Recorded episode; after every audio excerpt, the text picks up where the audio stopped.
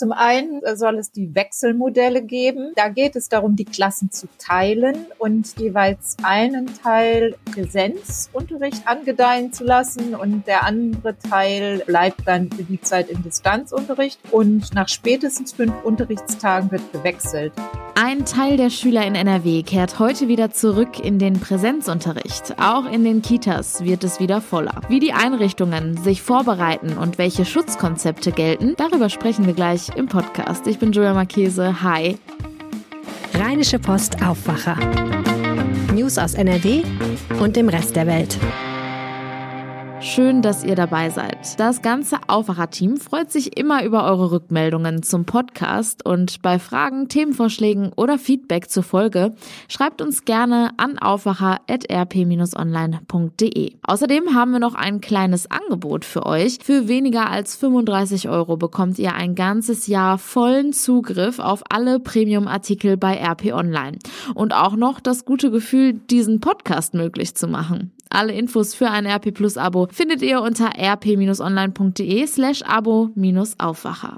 Ein Teil der Schüler in NRW kehrt ab heute wieder zurück in den Unterricht. Mit Blick auf die aktuell wieder steigenden Corona-Zahlen ist dieser Schritt für viele aber eher besorgniserregend. Der Inzidenzwert in NRW lag gestern laut Robert-Koch-Institut bei 61 Neuinfektionen pro 100.000 Einwohner innerhalb von 7 Tagen. Am Samstag lag dieser noch bei 58. Den höchsten Wert wies dabei die Stadt Solingen mit 113 auf und den niedrigsten Wert hatte Münster mit 23,2. An Schulen gilt nun eine medizinische Maskenpflicht und außerdem sollen Schüler und Lehrer Abstände einhalten. Aber reicht das auch? Zum Infektionsschutz hat das Land vor einiger Zeit auch Mittel für den Einsatz zusätzlicher Schulbusse zur Verfügung gestellt. Das Problem dabei ist, ähnlich wie bei den Fördergeldern für Luftfilteranlagen, schöpfen die Schulträger in NRW die Gelder nicht aus. Von 33,5 Millionen € sind noch 13,5 Millionen dafür übrig. Verkehrsminister Henrik Wüst hat die Kommunen zum Handeln aufgefordert, denn durch die Schulöffnungen wird dringend wieder genügend Platz in Bussen benötigt. Aber auch Kitas im Land werden jetzt ab morgen wieder voller. Bisher sollten Eltern ihre Kinder ja auch nach Möglichkeit zu Hause betreuen. Jetzt besteht wieder die Möglichkeit, dass mehr Kinder kommen dürfen.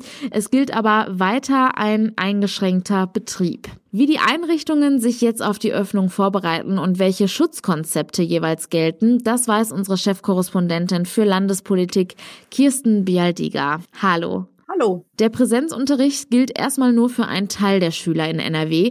Wer kehrt denn heute in die Schulen zurück?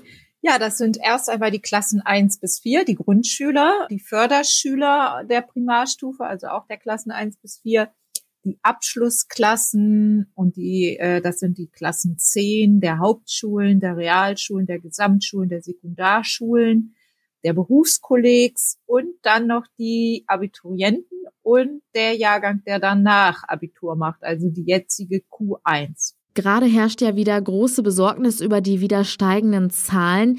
Wie sollen Infektionen in den Schulen denn überhaupt verhindert werden?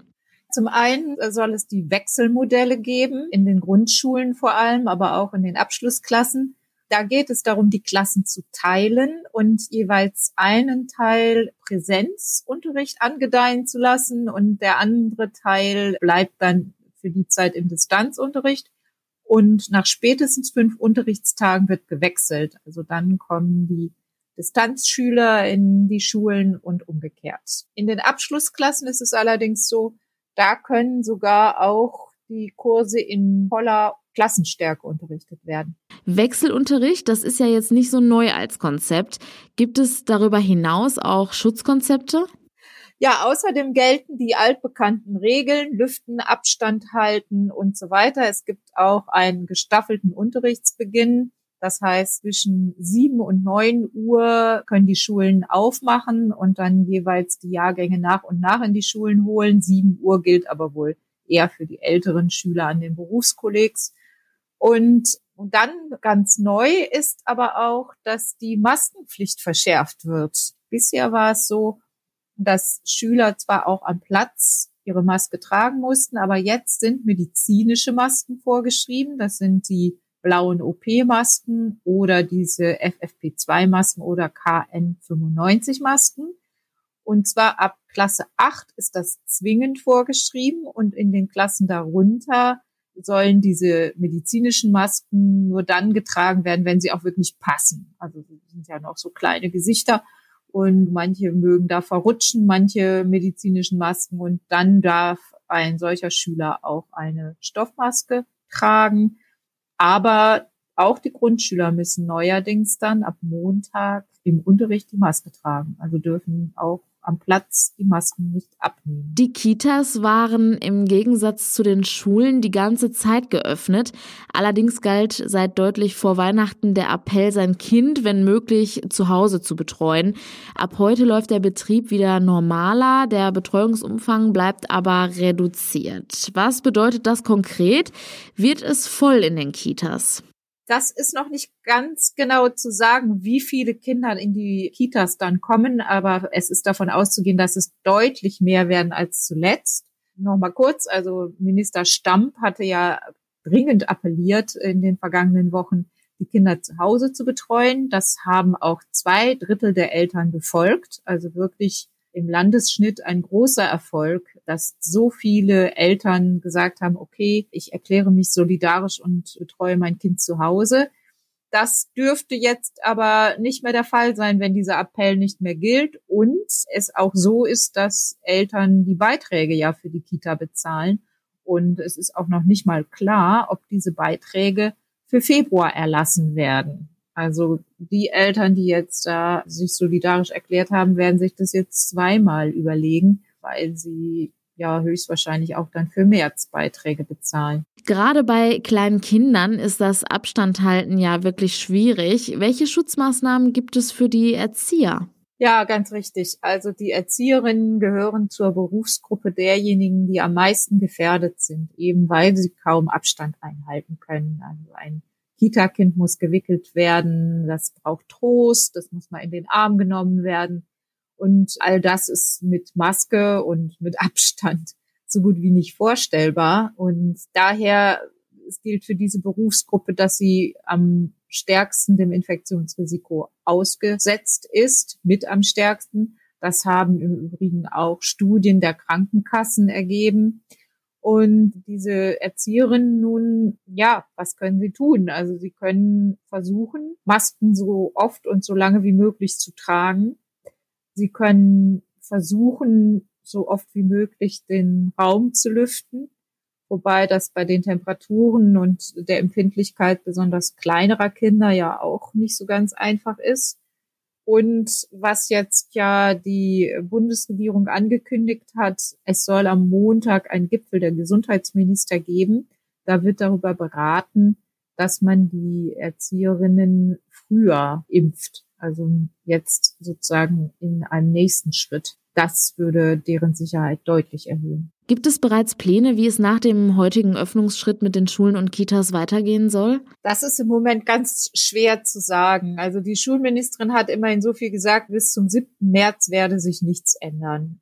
Die Infektionslage ist ja zurzeit immer noch ein bisschen unübersichtlich. In den letzten Tagen hat die Inzidenzzahl stagniert, obwohl ja immer noch der drastische Lockdown gilt. Das deutet, so meinen immer mehr Experten, darauf hin, dass die Mutanten sich ausbreiten, und wie schnell das geht und was das für Folgen hat in Bezug auf Kitas und Schulen, ist im Moment einfach zu schwer zu sagen, und daher wird wahrscheinlich das Thema dann am 3. März, wenn wieder Bund und Länder tagen, nochmal auf den Tisch kommen. Vorläufig, also für die nächsten 2 Wochen, wird jetzt erstmal das Modell gefahren, über das wir jetzt gerade gesprochen haben. Vielen Dank, Kirsten. Gerne. An diesem Wochenende ist der Vorfrühling bei uns angekommen. Nach den eisigen Temperaturen in den vergangenen Tagen gab es jetzt endlich milde Temperaturen und einen strahlend blauen Himmel. Das zog natürlich tausende Menschen ins Freie. Das Problem, wir stecken noch immer in einer Pandemie und im Lockdown. Wo bei uns in NRW am Wochenende am meisten los war und ob die Corona-Regeln eingehalten wurden, darüber spreche ich jetzt mit Jörg Isringhaus aus unserem NRW-Ressort. Hallo. Hallo. Jörg, wo waren denn die meisten Leute am Wochenende bei uns in NRW unterwegs? Ja, im Freien natürlich. Aber es hat sie natürlich in die üblichen Ausflugsziele gezogen, verständlicherweise nach der langen Kälteperiode. Vor allen Dingen am Rhein, auf den Rheinpromenaden, sowohl in Düsseldorf als auch in Köln waren massenhaft Menschen unterwegs, aber auch in den Parks war es natürlich sehr voll. Am Sonntag voller als am Samstag. Am Samstag ging es zum Teil noch so, aber am Sonntagnachmittag gab es dann kein Halten mehr. Es war also sehr viel los. Aber da stellt sich jetzt natürlich die Frage, wie wurde mit den Corona-Regeln umgegangen? Haben sich die Menschen, die unterwegs waren, daran gehalten? Ja, wohl teils, muss man sagen. Also eigentlich so am Samstag war die Polizei so unterm Strich, wenn man jetzt so mehrere Städte betrachtet, noch ganz zufrieden. Da hieß es eigentlich so, die Lage wäre einigermaßen ruhig. Allerdings in Düsseldorf zum Beispiel hat es auch allein am Samstag 150 Ordnungswidrigkeitsverfahren gegeben, also eingeleitete Ordnungswidrigkeitsverfahren, weil es doch schon zur erheblichen Menschenansammlung gekommen ist. Auf dem Karlsplatz gab es ziemlich viel Gedränge, auch am Rhein war es sehr voll. Und das Ganze hat sich dann am Sonntag dann eben noch etwas stärker entwickelt. Da war es dann gerade so am Nachmittag nicht mehr so schön, also gerade in Düsseldorf, die Rheinuferpromenade war extrem voll. Am Burgplatz musste die Freitreppe gesperrt werden. Erstmal prophylaktisch, wurde dann auch geräumt und dann gesperrt. Und ähnliche Entwicklungen melden auch andere Städte. Also in Köln war die Polizei auch pausenlos im Einsatz. In Dortmund gab es ein massives Verkehrschaos am Phoenixsee. Da wurden nachher die Zufahrtswege gesperrt. Und man muss sagen, dass sich offensichtlich, sagt die Polizei auch, in vielen Fällen die Menschen nicht an das Abstands- und Kontaktverbot gehalten haben. Das, ich will es nicht hoffen, aber hat natürlich auch möglicherweise Folgen. Gerade in der jetzigen Situation, wo die Inzidenzwerte schon wieder langsam steigen. Jetzt sollen die Temperaturen ja auch erstmal ein paar Tage so schön bleiben.